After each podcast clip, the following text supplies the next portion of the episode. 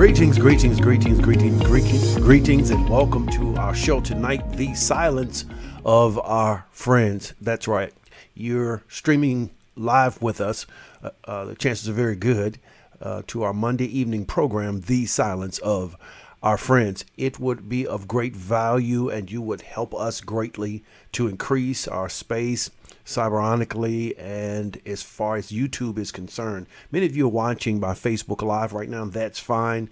Uh, please share the link, share the program on your personal pages. It would be of a great favor to me, and I would appreciate it greatly.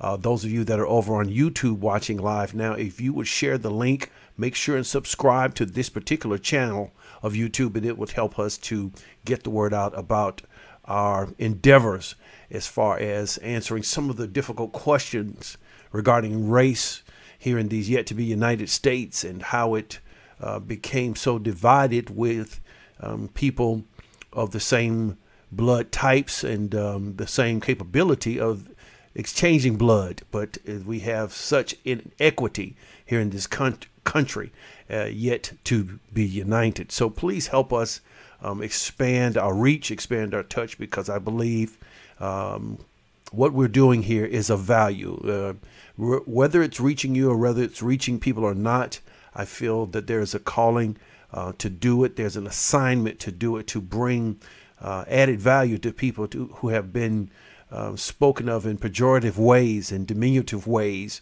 um, for um, a very good long time. And so, welcome to our show tonight. The show's topic um, for this evening is the hypocrisy of separate but equal. The hypocrisy of separate but equal. And separate but equal, of course, is set off in quotation marks because that's a legal term that came about after the Emancipation Proclamation was signed and the slaves were freed. Uh, it was a, a, legal maneuver. It was actually a law set in the books um, to say semantically that the uh, slaves, yet as they had been liberated, they are equal to everyone else, particularly the white majority in this country. Um, but yet they need to be they need to be separated in almost every facet of life there was. And I'm going to get more into that in, in one moment's time.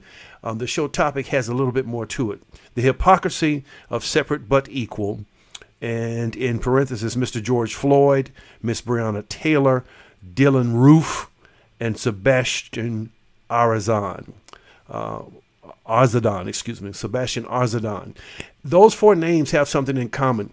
I'm going to get into it a little bit differently, and I'm going to show you a graphic. So um, there's going to be a visual aid to help us communicate the point tonight. And so, if you haven't been with us for a certain time, or if you know of people who are not streaming with us, please reach out to them right now. I believe tonight's um, show, which airs every Monday evening at 6:30 p.m. Central Time, will be of great value uh, to people holistically, not just black and brown people, um, black and brown people, but we are uh, appealing to um, the white majority uh, in terms of how to settle uh, these racial differences and this discord that has erupted in our country, but it has gone on for uh, ever since the country was founded, and it's in the fabric of our country. Um, and slavery was uh, a part of the beginning, the beginning of the uh, this newfound land, so to speak. Slavery or enslavement of the black and brown people was a part of it, and so it has grown up. In as the country has grown, so has this this notion of people, black and brown, not being uh, of equal kind, class, and calibration. And so um, we open tonight. Uh, I love to open our shows with several quotes from Dr. King. Uh, what will be remembered in the end will not be the words of our enemies, but the silence of our friends. And you have to wonder how friendly is a person who has uh, the wherewithal to be able to communicate when injustice is occurring, and yet, for whatever reasons, they have remained silent. As long as it isn't touching them, It's kind of like um, this particular disease, this uh, airborne virus that has impacted our globe. Um, the world as we know it. All seven continents have been impacted, at least six of the known seven. Uh, and we it seems as though people are not concerned until the virus and its ill effects, devastating effects, reaches and touches their family or someone that's uh, uh, closely associated with them, then they take it seriously. It's kind of the same way with silence. Um, people know, see, uh, and have uh, sometimes been uh, on the end of experiencing certain things um, and have been very silent about it. another statement that Dr. King made, and I think it governs and helps us to keep the wheels on the track, so to speak. Nothing in the world is more dangerous than sincere ignorance and conscientious stupidity. Two classifications sincere, ignorance on the one side, conscientious stupidity on the other. The sincerely ignorant are those, in my view, uh, of whom uh, have sincere hearts. They're good people, well intentioned people. Uh, they have good training in some instances, church people exposed to the greater law of love as they know it. But as it relates to racial issues and racial injustices, they are sincerely ignorant. They view things as they have been taught to view them. Uh, in, in, in most cases, they are quite wrong. The other side of that paradigm are those who are conscientiously uh, stupid. And th- th- in some instances, the word stupid just fits.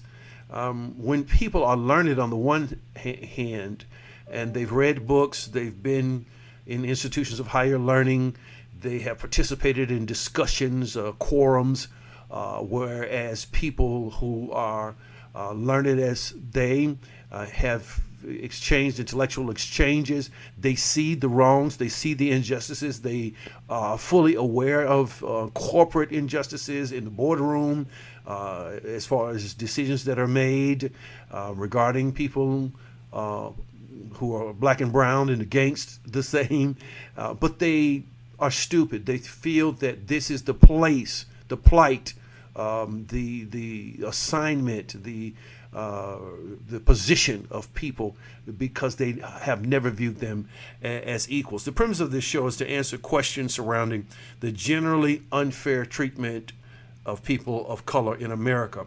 and there are so many people like to give opening justifications, not that we need them, but there are so many people that would say, uh, Reverend, this is good, but you should you should keep relegated. You you you should uh, confine your reach to the brick and mortar church building. Preach the Bible, thump on it a few times, and uh, uh, call it a day. But when it comes to social ills, uh, the church should be silent and just be the church.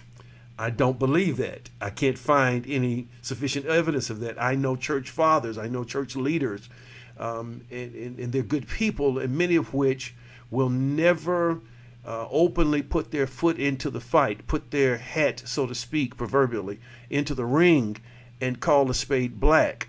Um, you know, Peter didn't do that eh, over in the book of um, Ephesians chapter 2. He didn't do that when when Paul, both apostles, Paul, um, excuse me, Peter did, Paul didn't do that regarding Paul. Um, Paul didn't do it regarding Peter. I'll get it right uh, Peter walked with Jesus, and you would have thought he would have had his uh, walk circumspectly, and he would have had. And that's what I love about the Bible. It gives us the pros and the cons because we can see ourselves, and we can see our own mistakes, and we can see the mistakes of humanity. And uh, God is fair in that sense because He shows us uh, the good sides as well as the bad. I've got to get on with it, but uh, Paul accosted Peter because of his ethnic um, inferiority and superiority. He hung out, Peter that is, with Gentile, non Jewish people as long as Jewish people were nowhere in sight. But when the brethren came from Jerusalem, he made a quick getaway uh, from the Gentile, non Jewish people, acted as if he never fellowshipped with them, and Paul accosted him And from the narrative, it sounded as if it was almost a violent um, meeting of the minds, should we say. Um, it was it was Jesus's open rebukes to the government of his day that had him killed at an age of 33. Uh, it was the Romans who were in charge of the Jewish community, and uh, it was the Romans, it was the Roman Caesar who had uh, Pontius Pilate, who had, or governor at least, who had Jesus arrested. Even though he tried to cleanse himself from it, it was it was Pontius Pilate. It was on the watch of the Roman government, and Jesus is constant conflict with not only the Roman government but also uh, the Jewish hierarchy. Uh, we love to teach and preach in the church and have loved it for years uh, about these three Hebrews, and actually it was four who were uh, taken by the Babylonians as they overran uh, Israel and overran the nation of Israel and the, and the, the, city of Jerusalem, and they took the elites, um, the, these young students, um, 14, 15 years of age, Daniel being their senior, he probably was in his late 20s, early 30s. And it was a conflict with the Babylonian government that had Daniel thrown into a den of lions.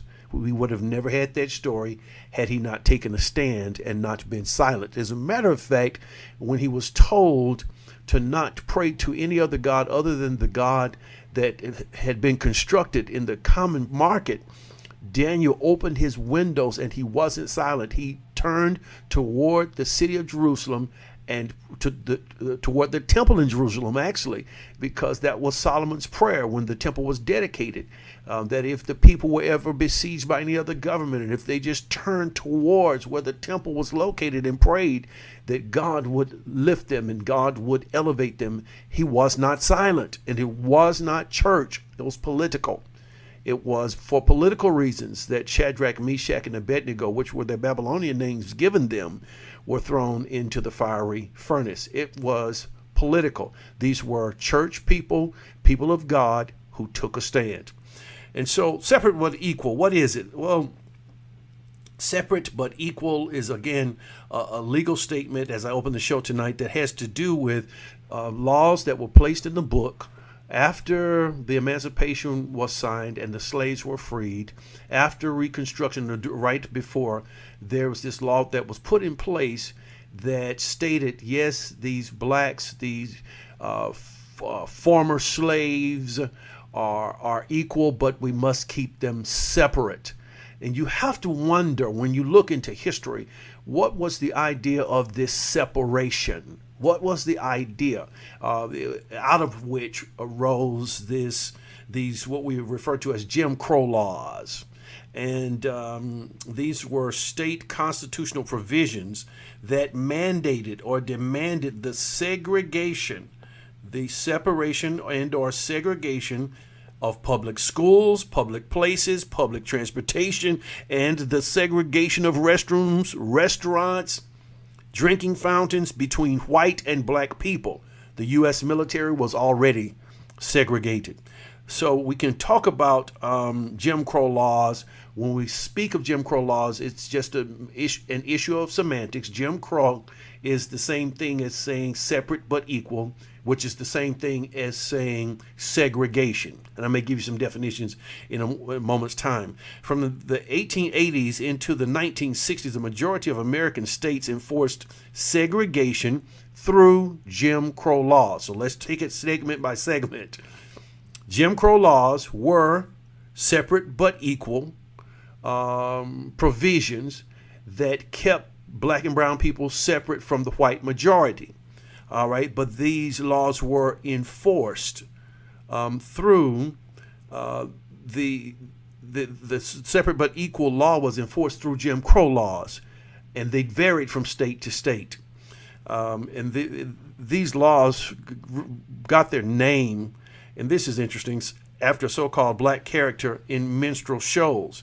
And I did, uh, you know, one source said that, but uh, just stay with me uh, from Delaware to California and from Dakota to Texas, many states and cities as well could impose legal punishments, legal punishments on people for consorting with members of another race. So if they uh, if the legal system, law enforcement community, and this is again in the fabric of our country, and it's from these particular laws and these particular ordinances that you see this uh, heinous uh, disdain between the races that has uh, seemingly all of a sudden erupted. But the seeds were there uh, from a long time ago, from the beginning of the nation.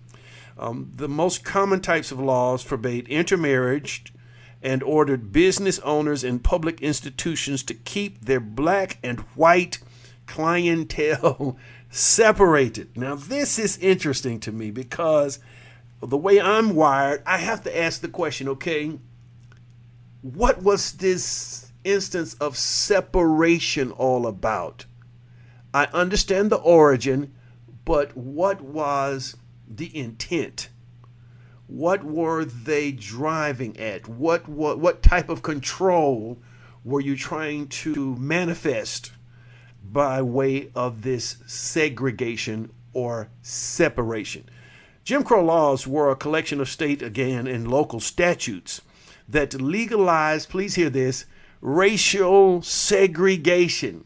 Separation, segregation, same thing named after a black minstrel show character. It wasn't, as I delved further, it wasn't so much a black person as much as it was the character portrayed by a white minstrel performer. Now, white minstrelists or minstrel performers were often uh, performing in blackface and there was some disdain with that. There were this was pointing to uh, or making fun of black and brown people, and it was accepted. It was very accepted uh, during this time period. So this performer's name was Thomas Dartmouth Rice, who traveled all over the country performing the song "Jump Jim Crow." Jump Jim Crow. The name Jim Crow is very old, and the origin is obscure. It was made popular by a song and a dance routine in 1828. So, again, this is just before, let's just say 40 years or so before the Civil War ended, before the war between the states, which was fought over um, slavery in America, black slavery in America, and the profits, the capitalism uh, that was gleaned, uh, that was gained by way uh, uh, of black slavery. So as a result, Jim Crow, in quotes, became a pejorative. Uh, that's a low speaking, uh, diminutive uh, uh, name term for African Americans. So when you heard the term Jim Crow, you were talking about people of color.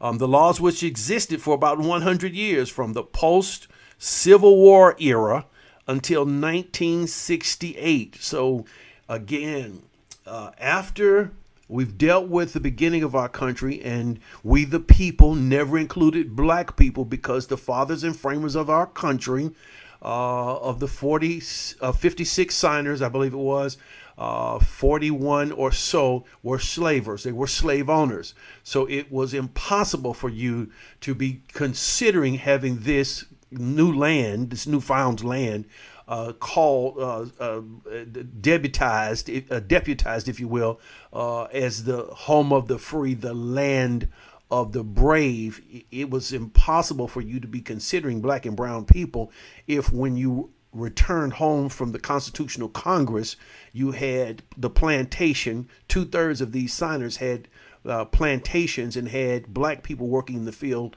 from can't see to can't see. And you had uh, mammies, and I use that term very loosely and very sympathetically, who were black women taken away from their own families to raise the, the slave master's family, and some of whom well, he some of these persons he fathered who were uh, in the still in the slave quarters, but he was the father nonetheless.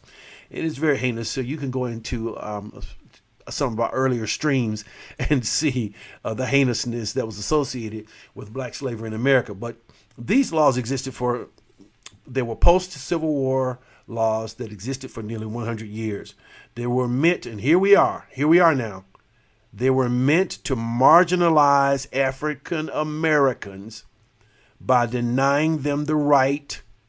See, if you deny a person rights, even though you've made them free legally, but if you deny them rights, the same rights as their opposite equals have, you have, by way of semantics and by way of clever reasoning, you still have low rated them and relegated them to certain classifications in this class system, which is invisible but yet very powerful. And this is in the fabric of our country. This is how the country was founded.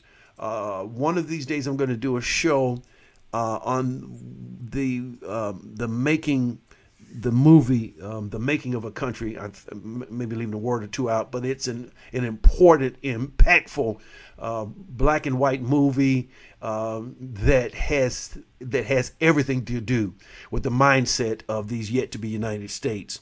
So these African Americans were denied the right to vote, hold jobs, get an education, and other opportunities. Those who attempted to defy Jim Crow laws often faced arrest, fines, jail sentences, violence, hear me, wait for it, and even death.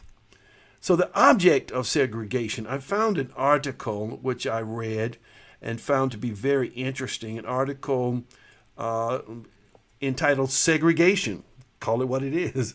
Steven F. Lawson uh, is the author of the article on Department of History, Rutgers, the state of Uni- the state of New Jersey, excuse me, National Humanities Center Fellow uh, and this is from the National Humanities Center. Racial segregation was a system, and so you, we, as as people, we have to become knowledgeable knowledgeable of and aware of systems.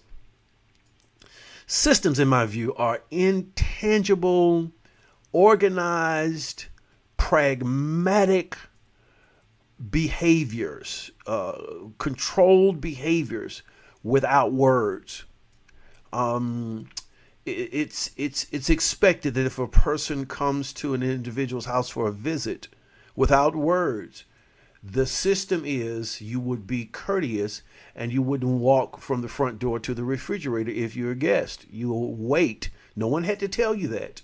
No one had to give you your placement but the system has been set up and you've been ingrained to understand certain placements, certain prerogatives, certain actions, as well as attitudes.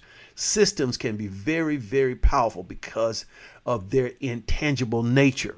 They are intangible, no words, can't touch it, can't see it necessarily, but the the force of it, the the uh, thrust of it, uh, impacts people and keeps them in a place. It is. Uh, I've often wondered. Um, uh, being a father, and uh, when my children were very young, I took them to the circus um, um, every every year for a period, and it was amazing to me that the lion was there, and he was being controlled by the lion tamer, the king of the beast, though not the biggest, but he thinks he is. See, that's a system right there. That's systematic thinking. He is not the largest beast uh, in the jungle. Um, uh, probably the elephant is, or the uh, rhinoceros, or hippopotamus. It's probably three-way tie there. But the lion thinks he is. But when he's under the big top, he is controlled by one slender and sometimes maybe even a female lion tamer and the way you've done that is because when he was a lion cub, you you tied him to a stake, and you as he became larger, you made the chain stronger, and made the stake larger, until after a while the system embedded in his mind that he could not break free, and so now the the lion tamer as he snaps that whip he, he that that lion, the old experienced lion, has been hearing the snapping of that whip since he was a young cub, and it always made him get in place. He hears it now because the system is impacting him. He, although he has the force to drive everyone out, he doesn't take that action because the system has him controlled. It's the same with uh, an elephant. I was amazed to see the elephants with sometimes uh, no restraints at all, and people are riding them under the big top in the circus. Every now and again, however, you'll have a pachyderm, a several thousand pound elephant, who will who will decide the system, the intangible system, cannot keep him in place, and he is no longer silent. And you have had occurrences. You can Google that or fact check that. Uh, put the, that in your search engine, and you'll come up with stories over the years where elephants have uh, broken out, broken free in circuses. Well, it's the same thing.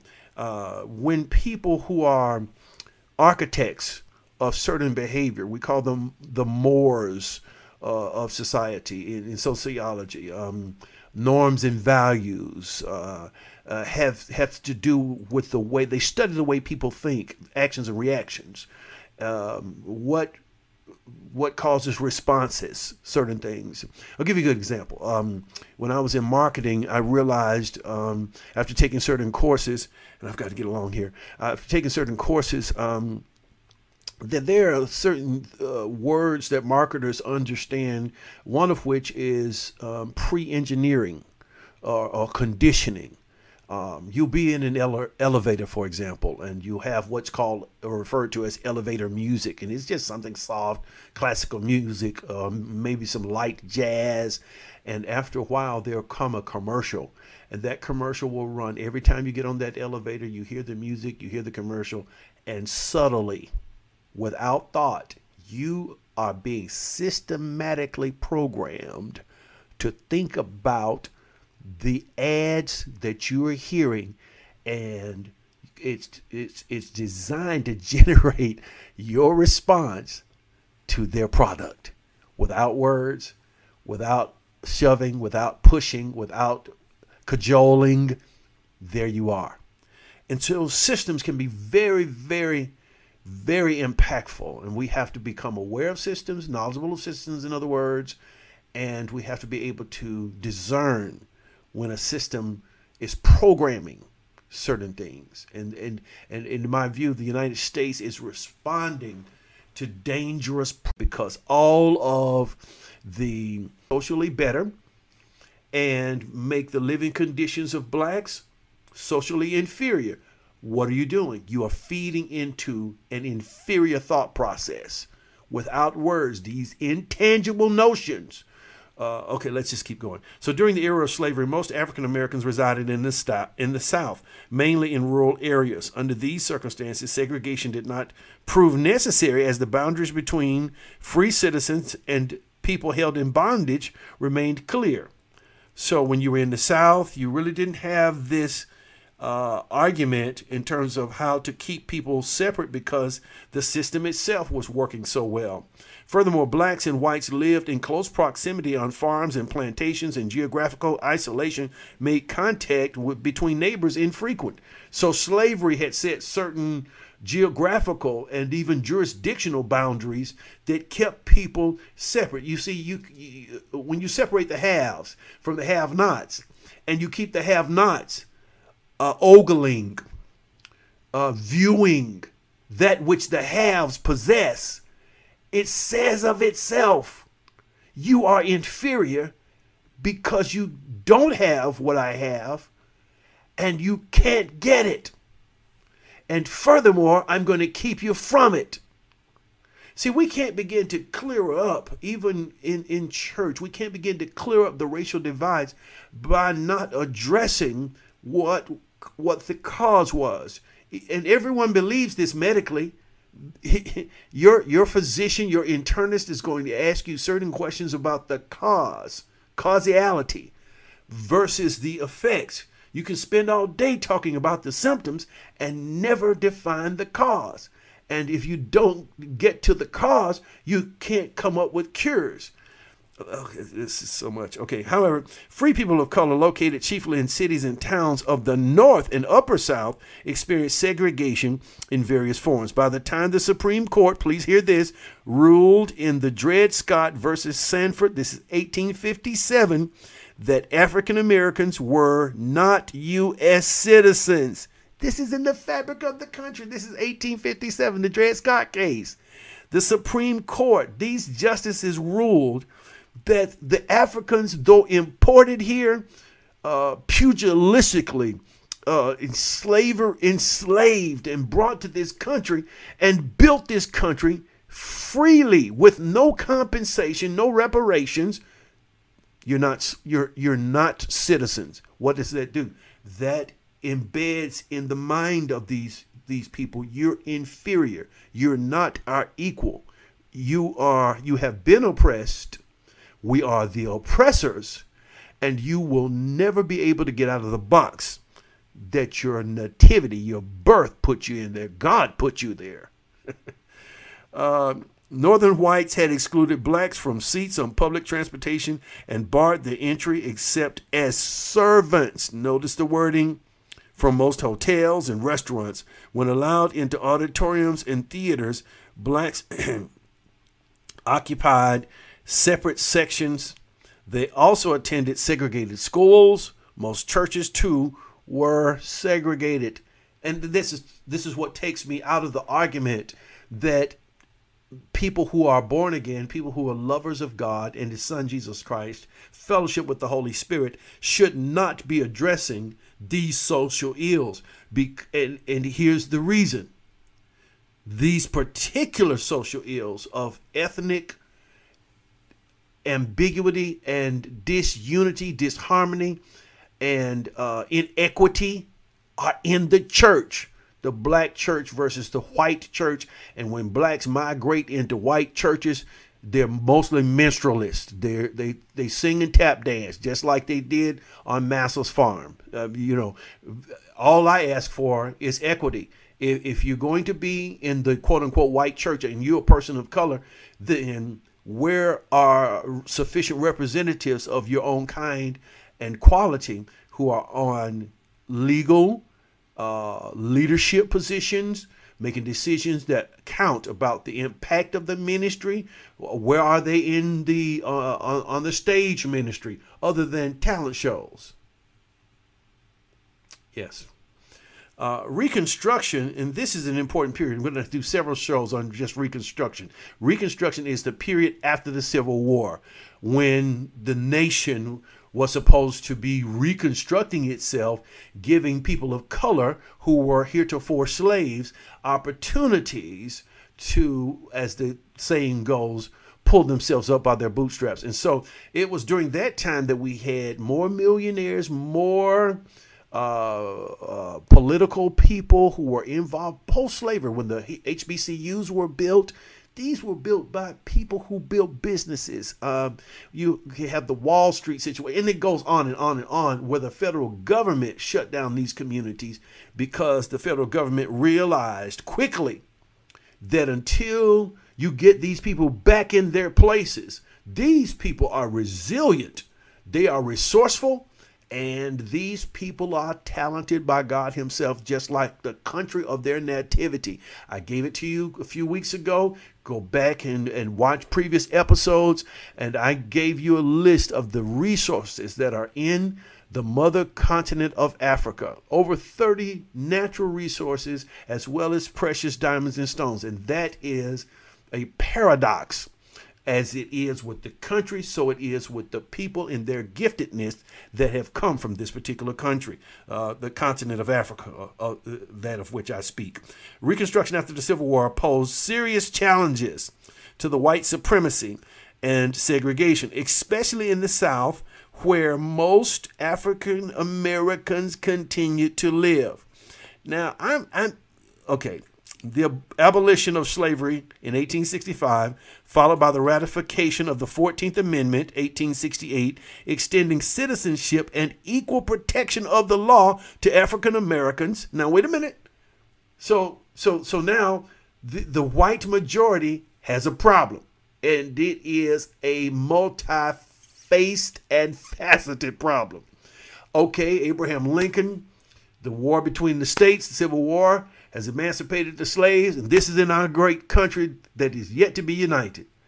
And in 1865, 1868, we passed the uh, 14th Amendment, 1865, uh, and it made the black people who were formerly slaves citizens with equal protection as the white majority under the law. It became a law to now make these former slaves citizens of the United States, not three fifths, but full fledged citizens individually.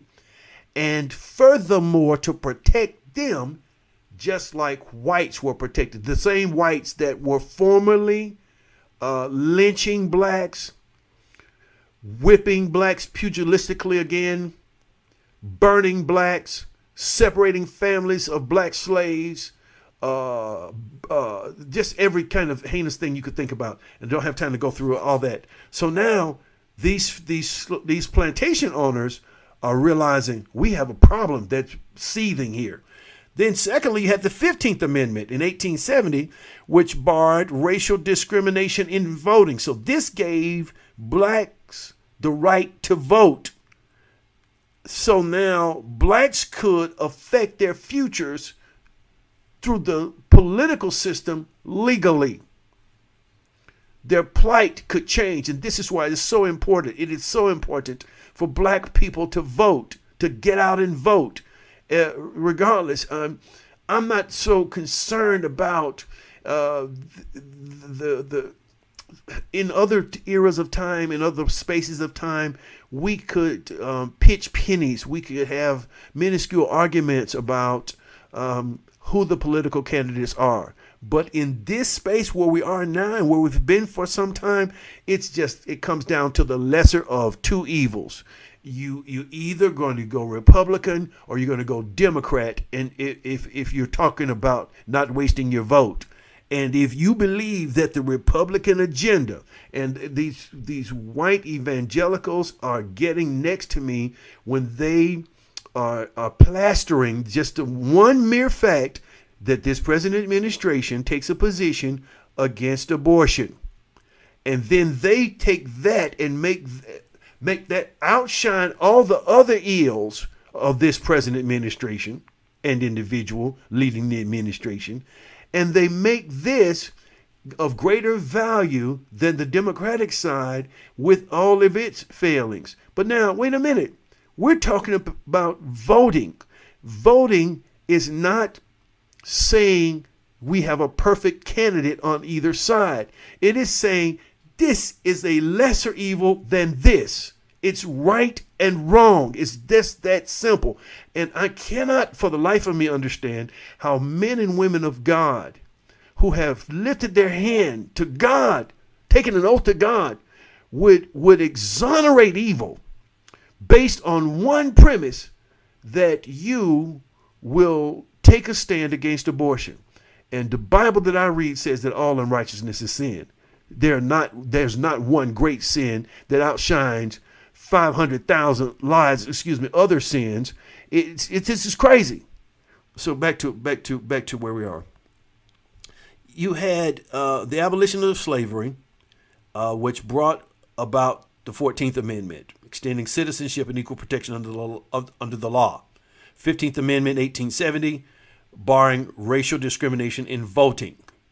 Then um, you, you, you had then uh, this understanding that the possibilities of blacks sharing public conveyances and public accommodations is with whites uh, on an um, let me give you just a glossary uh, of terms um, if you would would you go ahead and put the graphic on the screen because I could have put these terms out here, but I want you to hear them and I want you to see this graphic while I'm giving you this glossary of terminology. Um, and I'll explain to you what it means in a moment's time. First word, segregate, segregation, S-E-G-R-E-G-A-T-I-O-N, segregation, the practice of separating people into different areas, usually because of their race, class, or ethnicity. Desegregation, D-E, and segregation, the process of ending the separation of groups of people, often involving changing laws. So now you see the importance of voting and the country understood this may be a problem if we give these people voting rights and equal protection under the under the law. And I feel like I'm going to go over the 13, 14, 15 amendments just one more time to make sure we're clear. Brown versus the Board of Education, a court case in 1954 that ended segregation in schools. Okay, separate but equal. The Supreme Court ruled that separate but equal schools for African American and white children were unconstitutional. So, with this ruling, segregation of the past became illegal and unconstitutional, and the schools were desegregated. All right, bigot. Bigot. What is a bigot? B I G O T. A person who refuses to accept a certain group or groups of people based on prejudice and may express intolerance, hate, fear, and anger as a result. Integration integration. These are just synonymous terms in, in, in some instances. The process of bringing together people, uh, bringing people together, usually of different races, religions, providing them with equality in society or an organization or institution. Integration. I say that to my black brothers and sisters who migrate to white churches. Where is the integration of equality, equanimity? um, discrimination, treating one person or one group differently from others based on something other than merit. See, you, you when you use race or ethnicity as a qualifier or disqualifier, it's discrimination on both sides, whether it's black discrimination or white discrimination. Racism, what is it? The belief that certain races or skin colors are inherently superior by birth, inherently by birth superior to other races.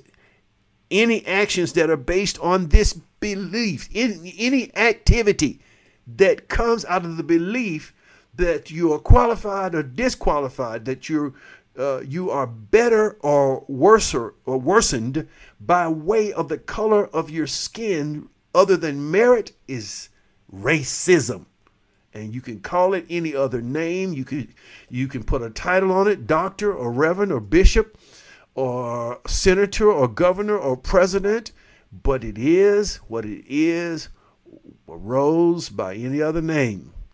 Still a rose.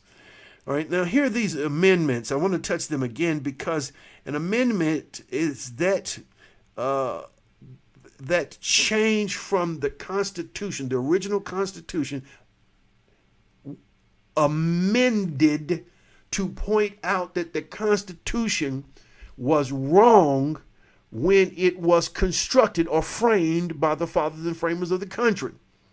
So these amendments, 13th, 14th, and 15th, become very vital to people of color. So again, amendments in my mind point out that the consciousness that America did not include black and brown people had to be addressed if if if if everything was fair in the land of the free and the home of the brave and it included the brown and black person you would have had no need to amend the initial or inaugural constitution. The amendments themselves point out the guilt the point out the guilt of the fathers and framers of this country. Again the 13th 14th and 15th amendments are known collectively as the Civil War Amendments, as they were designed to ensure equality for recently emancipated slaves because the whole country was evolving around the lack thereof. 13th Amendment banned slavery and all involuntary involuntary servitude except in the case of punishment for a crime. 14th Amendment uh, defined as defined a citizen and a person born in or naturalized in the United States, which overturned the Dred Scott versus Sandford 1857 Supreme Court ruling, the, which stated that black people were not eligible for citizenship. SIP, citizenship. 13th Amendment ended slavery. 14th Amendment said, in just a few words, that the former slaves were, guaranteed, citizenship and equal protection under the, the law. And then the 15th Amendment gave these former slaves the right to vote. So, how do we address, um, and I'm closing here. I, let's let's just go back to the top. I have four questions that I'm just going to ask that are rhetorical and maybe not not so much rhetorical, but you you're you're watching now on your screen um, a shot that encompasses four scenarios that have persons attached to them, specific persons attached to them. Um, and this gives credence to the topic of our show the hypocrisy of separate but equal. On your screen, you're viewing four persons, all of whom uh, are treated separately. Two, two of whom are treated one way, two of the other the, the other two are treated a different way. Separate but equal? Hmm. They were still, we are still effervescing from separate, separatist, non integrated, segregated treatment as black and brown people legally because of the intangibles of the country. You have a, a, a, a, picture, and this is hypocrisy because the law was passed that we should be given the 13th, 14th, and 15th Amendments. We are, slavery has ended.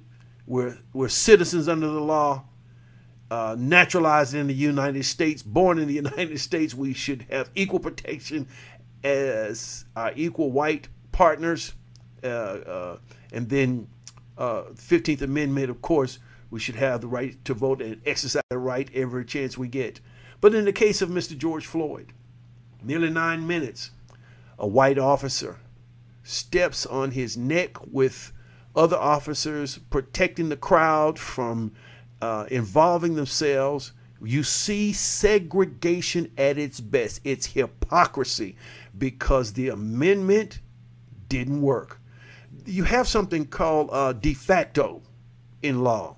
Uh, I think it's a Greek term, D E F A C T O. De facto means de facto law. That even though the laws have changed to support a certain thing, the mindset behind it being the opposite way still exists and controls the behavior.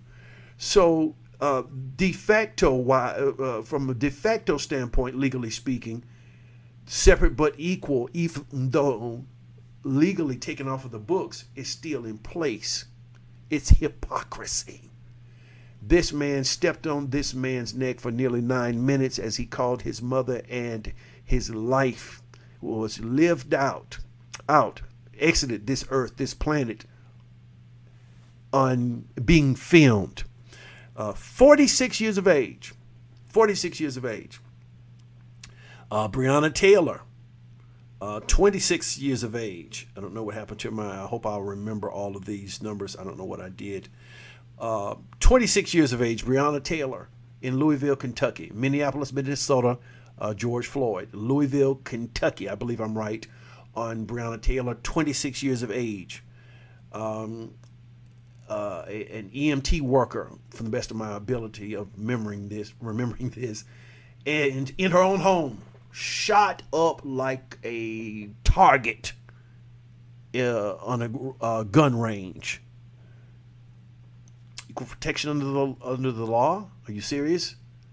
I'm in my own home, and I'm shot up, and we still have not brought to justice those officers, unless it's happened in the last few hours. Then we have Dylann Roof R O O F, a 21 year old who walks into a church in Charleston, South Carolina, 2015, kills nine people. And, hmm, separate but equal. I'm gonna, I'm going somewhere. And then you, you, you don't hear much about Sebastian Arzadon, 21 year old, who is a double murderer allegedly in Murfreesboro. I'm not sure if I have that. Lawrenceville, Lawrenceville, uh, Tennessee. Okay, I think I have the cities and states right. Okay, now what you're seeing is how they were treated. Law enforcement kills George Floyd. Okay, video footage. Law enforcement kills Breonna Taylor. What, what, what happened to the equal protection under the law? And then watch this now. Watch what happens. Dylann Roof walks into a church, an AME church, during prayer service and kills nine people. Do you see how he's handled by law enforcement? He's taken to get a meal at Burger King. Compliments of Charleston's finest. Amazing. And people say they can't see the racial divide in this country. White people who say they can't empathize with people of color. What are you are you, are you kidding, kidding, me? I just snatched these particular four and then watch this. Uh, Sebastian Arzadon, a double murderer allegedly, on the run from the police. They find him and they are bandaging his wounds, holding the water and and supplying his needs. Amazing grace. How sweet the sound. This is amazing. Now, if a picture is worth a thousand words, in these instances, a picture must be worth an innumerable uh, company, uh, uh, uh innumerable count of words because it makes the picture clear. You can see the hypocrisy of this country. And there are some people, most of whom are associated with this president administration, who see nothing wrong with here with these instances because black and brown people in this country were never seen as equal. I'm going to let the pictures talk to you while I answer these four questions, and we're, we're finished. Um, if you'll keep those on the screen, I really appreciate it four four questions. I, I started to leave these as just the interrogative, the questions themselves, and I wanted them to be rhetorical. But I don't think this is just going to be a history lesson if we don't draw some poignant, uh, e- effective, and precise, perhaps, conclusions. Number one, how do we address hypocrisy in racial issues? Whether it is it is all of the mountains, all of the facets that um, Jim Crowism was designed to, to, to be exclusionary of black people, uh, whether it is in law enforcement where, where um, um, police officers have to arrest people, black and brown people or um, uh, intercede into matters, or whether it's in the, the, the courtroom, or whether it's in the church. Yes, I said the church. Whether it's in the community, whether it's in your family where there are interracial couples, whether whether whether this inequity is in the corporate scenario. How do we address hypocrisy and racial issues or injustices where you can see obvious wrongs? Um, I, I my thought on this is that we must not be silent. First of all, no, no, no, no. We you the system is working if you're silent. If you're if if you see injustice and it doesn't cause you to have a a correct response, there's something wrong with you and me. We must not be silent. We must then be respectful in addressing and pointing out the deceits, whether known, unknown, whether there are ignorances involved, where there are injustices and our eyes see it, we have to become involved respectfully. And I'm going to tell you why I say respectfully in a minute because some people say violence begets violence. Well, watch this. We must endeavor to be factual and clear. And this is why history is so important. We must endeavor to be factual and clear. Uh, uh before you take action, black and brown people, we need to have all the facts. Uh, we, we, we need to know Breonna Taylor was not involved in a, in a drug ring, in a drug outfit. We need to know that uh, George Floyd may not have even known that the alleged $20 bill was counterfeit that, that he had. We don't even know if that, that was the case. We have to be aware of the facts. And until facts are presented, We cannot allow people in our uh, the throes of our vision and and, uh, and of our scope to be the the judge, the the jury, and the executioner. That's this is why there's divisions, separate divisions of power uh, under this the Constitution of the United States. Um, truth cannot be compromised. It just that's the bottom line. Uh, uh, truth cannot be compromised. We can't be complicit with wrong. We, either thing is true or it isn't. And that's one of the things I loved about my father. He he would say to me, "Son, this this thing is right or it's wrong." He said, "If it's me involved, if I'm wrong, I'm just wrong. The name shouldn't shouldn't change. The title shouldn't change." Uh, the the you, you you get where I'm going with this. Uh, second question, I wanted to be very brief tonight, but I'm not done that done well with that. Secondly, we cannot be angry. Now, now I get the scriptures, the holy scriptures, and it, it finally reasoned on me and became a part of my thinking. First of all, angry men, the Lord taught me this angry men never build, build anything lasting because your anger will cause you to tear it down. Angry people don't think well, you don't process well, you're, you're absent of the facts when you're angry. Uh, then the scripture says, Be angry, but sin not. Neither let the sun go down on your wrath. We've interpreted that interpreted that so wrong. But I think that there's, there's there are things that make you angry, but you're you can't display your anger because the message will be missed.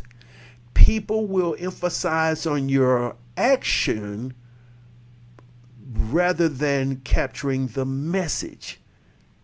They will they will be become consumed with how angry you were that they missed the message. You we we have to be as black and brown people. Our, our anger, you know, if we burn down cities, they will only see that we burn down the city, but the message will be lost. Be angry, but sin not. Find other ways to get the message out. You see, if you burn down the city and the message was missed, the burning was in vain. Uh, so angry people lose the message conveyance. People are taken by the presentation and miss the message, whether good or not. Thirdly, lives lived in manners portraying an attraction to the message.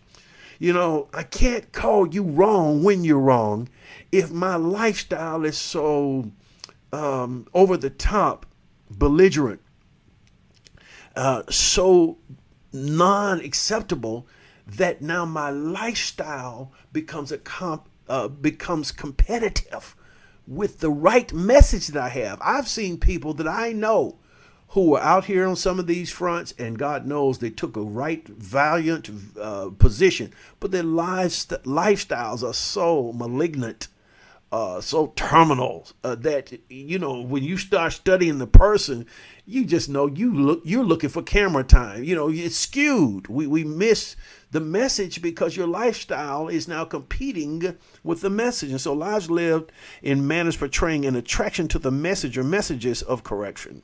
Uh, this is where education comes into play.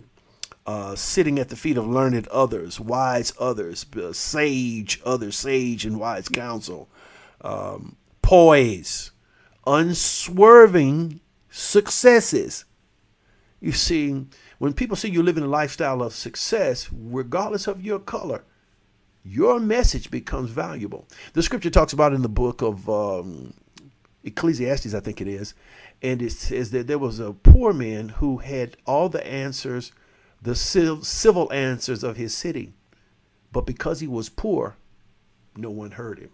You see, your your your lifestyle of of, of a lack of success uh, devalues the message, even though the message may be clear. Fourthly and finally, uh, respected by way, you know, our, our, our, we are respected by way of not being for sale. We have so many black and brown people that have that have lived disparagingly so long and desperately for so long. They're they they are for sale for cheap Uh, we've had political officers of whom, many of whom we were initially proud only to come and find out they were bought and paid for uh, by the powers that be, keeping us further into pejorative situations when they should have had a voice to represent us uh, clearly and non um, terminally.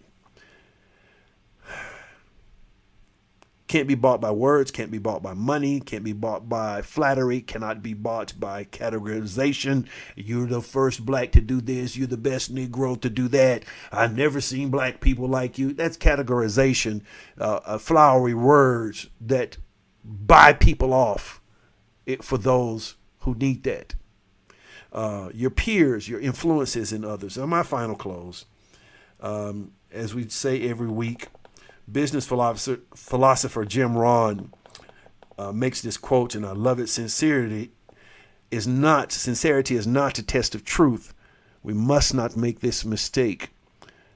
Uh, quote unquote. He must be right. He's so sincere. It is possible to be sincerely wrong.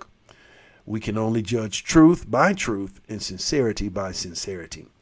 And just as there is a time to keep silent, there are also times to speak. Ecclesiastes chapter 3, verse 7 a time to rend, a time to sow, a time to keep silence, and a time to speak. Silence is compromise. Silence is complicity with erroneous thinking. Silence is agreement with sanitized and whitewashed history. Silence is co signing with control, racist, bigoted, and supremacy mentalities. Thank you for your time tonight. Thank you for streaming with us uh, on our program and our offering, The Silence of Our Friends. Make sure and subscribe to the channel, share the link, and we'll see you next Monday evening, 6:30 p.m. Central Time. Thank you. God bless.